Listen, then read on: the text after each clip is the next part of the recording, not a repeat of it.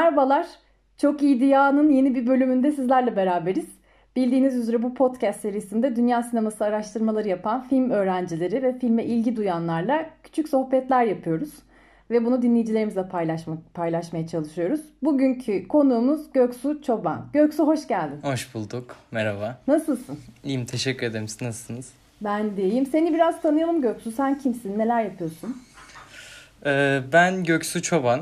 Başkent Üniversitesi'nde film tasarımı ve yönetimi bölümü ikinci sınıf öğrencisiyim. Ayrıca bölüm temsilcisiyim. Onun haricinde yani korona var. Evdeyiz yaptığımız çok bir şey yok açıkçası. Nasıl gidiyor korona? Yani film öğrencisi olarak hani bir şeyler çekiyorsunuz falan bunun zor olduğunun da farkındayım. Nasıl atlatıyorsun? Bir buçuk yıl olacak neredeyse. Ya aslında şöyle bir hapis hayatına döndü artık. Ee, yani kendimiz sadece hapiste gibi sadece internet özgürlüğü var. İşte telefon özgürlüğü var. Onun haricinde bir hapisteymiş gibi hissediyorum. Bizim bölüm olarak da yani bu bir kötü oldu. Dezavantaja döndü. Ee, aslında çünkü çekim yapmakta çok zorlanıyoruz. Ya benim mesela hayalimde bambaşka bir çekim var. Ama işte koronadan dolayı izin alması sıkıntı, çekmesi ayrı bir sıkıntı. Yani ben bu bir, işte bir buçuk yılda hep şey e, bir şey çekecekken önce mekanı belirledim. Hangisini çekebilirim? Hangi mekan uygundur koronaya? Ondan sonra hikayeyi aslında mekan üzerine yazmaya çalıştım hep. Bu da epey zorladı fikir olarak falan. Ama iyi bir yöntemmiş. Yani önce mekanı belirleyip onun üzerine çalışmak ilginç bir yöntem olmuş. Ama işte şey oluyor e, aslında tek bir mekanda geçtiği için aslında bu günümüzün filmlerinde de işte tek bir mekan falan aslında yapmak falan yani epey zor. Bizi kısıtlayan, bunaltan bir süreç. Ee, çekim açısından söylediğin doğru ama bol bol da film izlemişsinizdir diye de düşünmüyor değilim. Tabii yani. ki. Ya koronanın artı yönleri de çok fazlaydı. Film izledik, çok boş vaktimiz vardı. Okula git gel, zaman kaybı yoktu. Ödevlere daha çok vakit ayırabildik. Evet bir üretkenlik de var. Nasıl kullandığına göre değişiyor galiba koronayı değil mi? Tabii ki. İşine nasıl gelirse. Aynen öyle hocam. Peki Göksu bugün seninle ne konuşacağız? Bugünkü konumuz David Fincher. Oo ustaların ustası. Kesinlikle öyle. Ee, ben bu adamın e, aslında filmlerini beğeniyorum ama filmlerinden daha çok kendisini beğeniyorum. Çünkü adamın çok bence üst düzey bir zekası var. Ya ben adamın zekasına hayranım. Nasıl yani? Yani nasıl yani? Ee, şöyle söyleyeyim. Bu adam kariyerine aslında şey olarak başlıyor. İşte meşhur video klipleri çekerek, işte reklam filmleri çekerek, işte Coca-Cola'nın, Sony, işte böyle büyük markaların reklam filmleriyle başlıyor aslında. Daha sonrasında işte hatta şu yönden de bence çok şanslı. İşte komşusu George George Lucas. Evet. Bence o yönden de çok şanslıydı. Düşünsenize komşunuz yani böyle bir şey yani gidip şey deseniz ya beni de bir sete götürün falan filan deseniz hani ben de geleyim ya falan çayını getirin falan desen, yine yani çok büyük bir şey bence artı. Keşke benim de öyle olsa falan. ee, onun haricinde yani zaten e, David Fincher şeyle başlıyor. Ya Amerika'da zaten reklam yönetmeni aslında bu. İşte video klipleri çekiyor. İşte hatta video öyle bir müzik klipleri çekiyor ki bu çektiği müzik klipleri Madonna'nın da dikkatini çekiyor. Daha sonrasında oradan Madonna'dan teklifler geliyor. Madonna'nın işte kliplerini çekmeye başlıyor derken hatta bunlar çok iyi bir yakın arkadaş da falan da bu vesileyle oluyor. Daha sonrasında sinemaya girişi 27 yaşında falan e, sinemaya giriyor. Şeyle giriyor. Alien 3 filmiyle artık beyaz perdeye açılıyor. Bu da aslında Alien 3 gibi bir filmle başlaması aslında büyük bir başlangıç aslında. Tutmuş serinin e, şeyini yeni bir bölümünü çekmek. Gayet evet. şey e, durgun sularda yüzmek gibi gerçekten. Ama işte bu filmden sonra da artık adam adama sette ne yaptılarsa zaten bunu da açıklıyor. Hani sette diyor ki o kadar setteki herkes o kadar üstüne gelmiş ki zehir etmişler sete ve adamın her işine karışmışlar. Ve bu yüzden de zaten beyaz perdeye bir ara veriyor. artık orada ne düşüncelere girdi, ben ne yaptım, niye çektim falan oldu artık. Ama bence şöyle bir şey var. Yani yönetmenin işine çok da ben karışılması taraftarı olarak düşünmüyorum. Çünkü e, prodüktöre bakar bir taraftan da yani. Yani kimlerle çalıştığına, iyi ekip arkadaşları olması falan filan da çok önemli tabii. Yani şimdi siz de mesela yemek yapıyorsanız herkes oradan bir şey söylese o yemek güzel olacaksa da olmayacak. e alın kendiniz yapın be deyip giderim herhalde şeyden mutfakta. Ya bence o da öyle. Hani artık en sonda ben artık bıraktın hani bitsin gitsin bir iş olarak görüyorum mesela. Daha sonrasında e, tekrardan şey yapıyor. Seven filmiyle Beyaz Perde'ye giriyor. Sonra işte yine bir başarısızlık mı desem Seven'dan sonra The Game'i çekiyor. Seven büyük bir patlama zaten e, Fincher Tabii. Için. Orada zaten büyük bir patlamaya yükseliyor. Daha sonrasında işte 1999'da işte The Fight Club, 2007'de Zodiac. O şekilde aslında gitgide çıtası yükselmeye başlıyor. David Fincher'ın olayı aslında şu. Şimdi şöyle bağlayacağım. Bir tane ünlü oyuncu vardı. İsmini unuttum da. Sarışın bir bayandı. Bu Hollywood'da şeyler var. İşte oyuncular da yönetmenlik yapabiliyor. Bunlar bazı şeylerde yönetmenler bırakıyor, oyuncular çekiyor. Bazı bölümleri dizilerde ya da filmlerin bazı sahnelerini. Oradaki kadın işte şey diyor. Ben tıkandım kaldım. Hani ben artık çekemiyorum. Bana diyor bir tip söyle diye bir tabir kullanıyor. Hani yönetmenlik bana bir anlat diyor. David Fincher'ın da söylediği şu. Bir yönetmenin görevi zaman içindeki tavır değişikliklerini kontrol etmektir. Çünkü aslında bütün sahneler bu iki parametreyi içerir diyor. Yani şunu diyor. Bir yönetmen temel görevi işte kamera açılarını belirlemek ya da işte şu lensi getir ya da şuradan kırmızı ışık yolla falandan ziyade işte şey manipülasyon etmek aslında seyirciyi. David Fincher bunu çok iyi başarıyor. Bunu da işte bir zaman hani nasıl bir ritimde ilerleyecek film ya da nasıl bir temposu olacak filmin bunu belirliyor. İkinci olarak da karakterin gelişimi. Yani mesela siz mesela bana merhaba dediniz. İçer, yani diyelim odadan içeri girdiniz bana merhaba dediniz. Orada aslında seyircinin tepkisine yani benim merhaba diyen insana dönüp bakmam ve bir cevap vermem. Ama bu olmuyor işte filmlerde. Tam tersi oluyor. Ben umursamaz bir şekilde bu taraftayım. Merhaba dahi demiyorum. Yani o seyirciyi kırdığı an işte seyirci o zaman olayın içine girmeye başlıyor. İşte David Fincher filmlerinde bunu çok iyi başardı.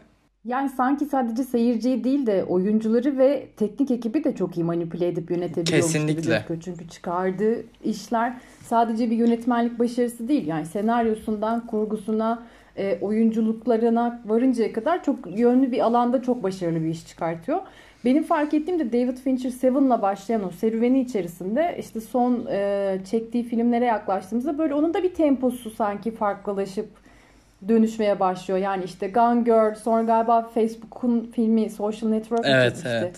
Ee, böyle daha hani farklı konulara, daha yavaş ilerleyen konulara doğru da ilerliyor. Dolayısıyla hani şey dedin ya tavrı zaman içerisinde manipüle etmekle alakalı.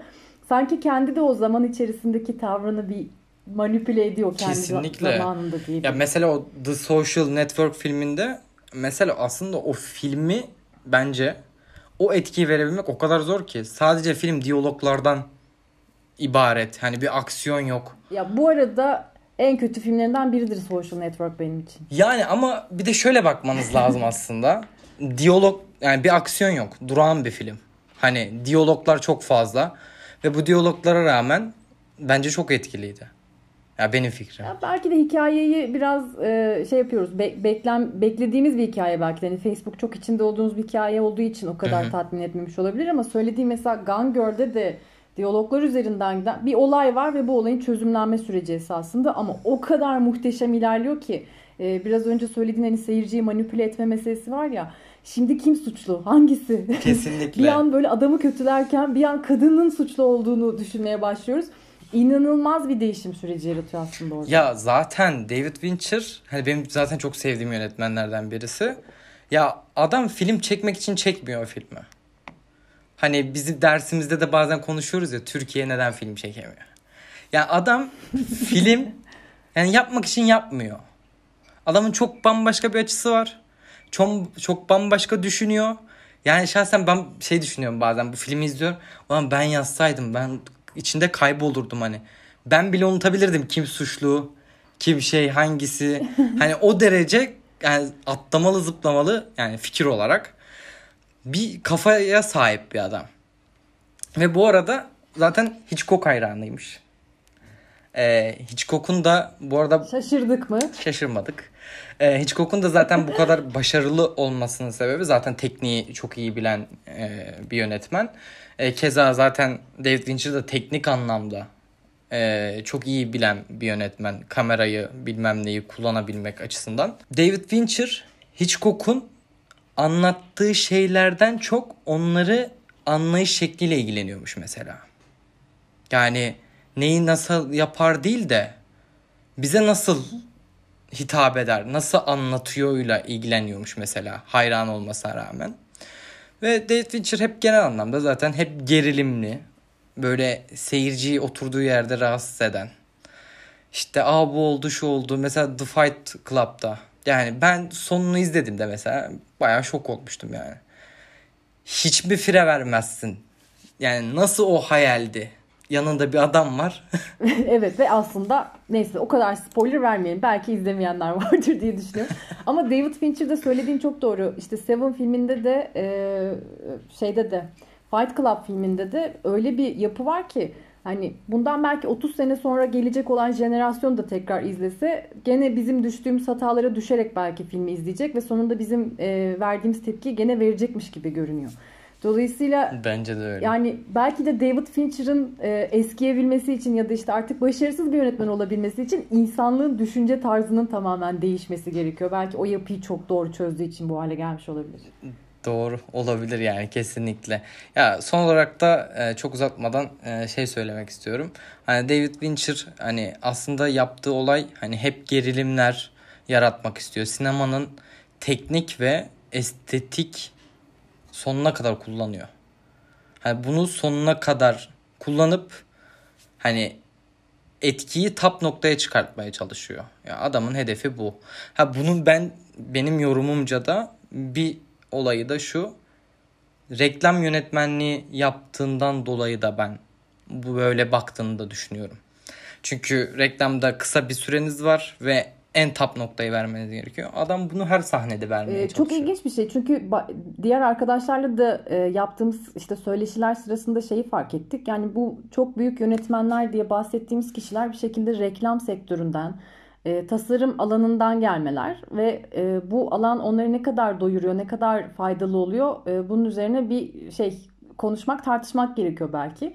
Senin söylediğin reklamda belki çarpıcılık çok daha ön planda olabilir ama kısa film çekmek de biraz bu mantıkla ilerlemiyor mu? Yani işte sizin de yaptığınız bütün o kısa film projelerinde, bütün eğitim hayatınız boyunca e, vermeniz gereken mesajı kısa bir süre içerisinde olabildiğince fazla estetik ve teknik yeterliliği kullanarak pat pat pat vermek esasında bütün mesele. Evet kesinlikle öyle. Yani kısa bir süremiz var ve ya 3 dakika süremiz varsa girişinde de vurucu noktayı yapmamız lazım. Sonunda da o vurucu noktayı yapmamız lazım. Ve bunun yani şimdi bazı filmler var şimdi sen 2 saat boyunca izliyorsun. Ee, ama yok şey yani boşa izlediğim gibi oluyorsun. Yani bir etkisi yok bir şey yok ama bir kısa film var 10 dakika. Yani sen 10 dakika yani nefesini tutarak izliyorsun. Öyle bir etkisi var. Kesinlikle dediğinize çok katılıyorum. E, son olarak da bu David Fincher son e, yolculuğunu artık biraz Netflix üzerinden ilerliyor gibi gözüküyor. İşte Executive Producer, işte evet. House of Cards dizisiyle başlayıp e, bildiğim kadarıyla Love, Death and Robots animasyon serisinin de e, şey prodüktörlerinden bir tanesi. Mindhunter'ın da aynı şekilde e, prodüktörlerinden bir tanesi. E, keşke fırsatımız olsaydı sorsaydık ama sen ne düşünürsün David hani bu şey meselesi var ya Hollywood'u ele geçiriyor Netflix yetişin dostlar diye bir e, yaygara kopuyor etrafta. E, ve Hollywood'un en önemli yönetmenlerinden biri olan Fincher aslında Netflix'e çoktan geçmiş ve orada bir şeyler yapmaya başlamış. Sen nasıl bakıyorsun bu olaya? Ya ben şöyle bakıyorum. E, yıllar geçtikçe çağ değişiyor. E, büyük ihtimalle Benim yaşım yetmez ama e, sizinki yeter. Hani Arkadaşlar Göksu şu 72 yaşında bir öğrenci olduğu için Hayır şey demek istiyorum. Şimdi eskiden şeyler vardı. Hani bir e, DVD, Aha. CD olayları vardı. Hani bunları almak bile o kadar güçtü. Daha sonrasında internet ortamına geçildi. Millet şey yapıyordu. Ben hatırlıyorum benim kuzenim falan yapardı. Hard diskine filmleri depolardı. E, şimdi gitgide şey değişiyor. Platformlar değişiyor. Yani artık şeye kaydı artık. Streaming. İnternet ortamındaki platformlara kaydı. Niye? Orada zaten istediğimiz her filmi bulabiliyoruz. Mesela Hitchcock'ta da öyleydi yanlış hatırlamıyorsam. Hitchcock'un filmlerini bulamıyorduk. Bulunmuyordu. Belli bir süre yayınlatılmadı. evet Amerika tarafından Telif hakkından Evet, dolayı. varmış. Yani artık şimdi öyle değil. Artık internet öyle bir ortama dönüştü ki, öyle bir platformlara dönüştü ki artık filmler o taraflara kaydı ve ben şöyle de düşünüyorum. Netflix'in yanında daha bence birçok platform çıkacağını ve hatta belki bu sinemanın, sinemada gidip izlemenin gitgide düşeceğini de ben düşünüyorum. Allah korusun diyoruz bu temenniyle. Alma Ya elimizden. tabii sinemada izlemenin zevki çok farklı. Evet. O çok ayrı bir şey ama ama artık millet evine sinema da kurmuş hocam yani. Projeksiyondan yansıtıyorlar. Evet doğru. O da yani sinemanın da bambaşka bir sosyal tadı var esasında. Oraya gitmenin, hazırlanmanın, bütün o süreçlerden geçmenin falan. Belki e, yani çok eskiden mesela senin yaşın yetmez belki buna ama e, bizim zamanımızda cumartesi pazar günleri şeydi e, film günüydü sinema günüydü yani ve en leş filmleri hani açıp da Star TV'de falan belki izleyebileceğin filmleri biz sinemaya gidip izlemeye çalışıyorduk. Şimdi belki sinema salonları biraz daha böyle işte festival seçkisinde ya da işte daha ım, kalbur üstü filmlerin izlenebileceği mekanlar haline geliyor olabilir belki. Ee, David Fincher'ın da tabii bütün bu süreci yakalayabilir olması ki zaten bence kendi kariyeri de onu biraz gösteriyor. İşte Seven'la başlayıp e, Social Network'e kadar gelen bütün o süreçte e, teknolojiye ve çağın kendisine ayak uydurmaya çalışan da bir yönü var aslında. Bence de öyle olması gerekmiyor mu? Yani yönetmenlerin hatta E, tabii. ünlü değil. Her yönetmenin aslında çağa ayak uydurması gerekmiyor mu sizce de yani? Teknolojiye. Hayır sadece yönetmenin değil annenin babanın da teknolojiye ayak uydurması gerekiyor. tabii ki. Yani. Bu bir sonuçta Tabii yeni ki öyle. yaşam çevresi. İçinde varsan varsın yoksan yoksun esasında. Biraz o noktaya doğru götürüyor seni. Kesinlikle öyle. Günlük hayatınızdan tutun. Yani çalışma hayatınıza kadar kesinlikle takip edilmesi gerekiyor ve bence Fincher bu gidişle de bayağı bence yeniliklere açık bir zaten yönetmen. Daha da ilerleyeceğini ben çok düşünüyorum. Keşke yani böyle görüşüp soru sorabilme şeyimiz olsaydı. Konuşmak Umarım. isterdim. Göksu son olarak e, David Fincher sinemasını hiç izlememiş, hiç filmine bakmamış bir dinleyicimiz varsa eğer hangi filmle başlamasını ve hangilerini izlemesini tavsiye edersin? Direkt Fight Club'la başlasın bence. Bir ısınsın. Daha sonrasında zaten diğer filmlerini de merak edeceği için e, kesinlikle izleyecektir. Neden Fight Club diyorum? Bizim kuşağımıza göre e, bizim kuşak bir Fight Club'ı daha çok seviyor. Ya ben e, Bizim kuşakta sizin kuşakta bir Seven'ı daha sanki. Yok Seven'ın üstündedir yani benim için de Fight Club. Fight Club başka bir şey. O film değil ya ona film olarak davranmamamız lazım. O başka bir şeymiş gibi duruyor sanki. Yani kesinlikle izlemelerini öneriyorum. Zaten şöyle bir yönetmenin bir filmini izlediğiniz zaman ve beğendiğiniz zaman kesinlikle şey oluyor.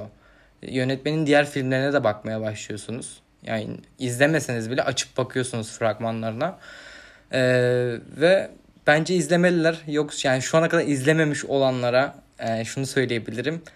Sadece Fight Club üzerinden Hemen hayatınızdan iki saati boşa kaybetmişsiniz öyle söyleyebilirim yani. Ha iki saatinizi vermediğiniz için Tabii ki. Ya kesinlikle vermeliler. Tamam, tamam.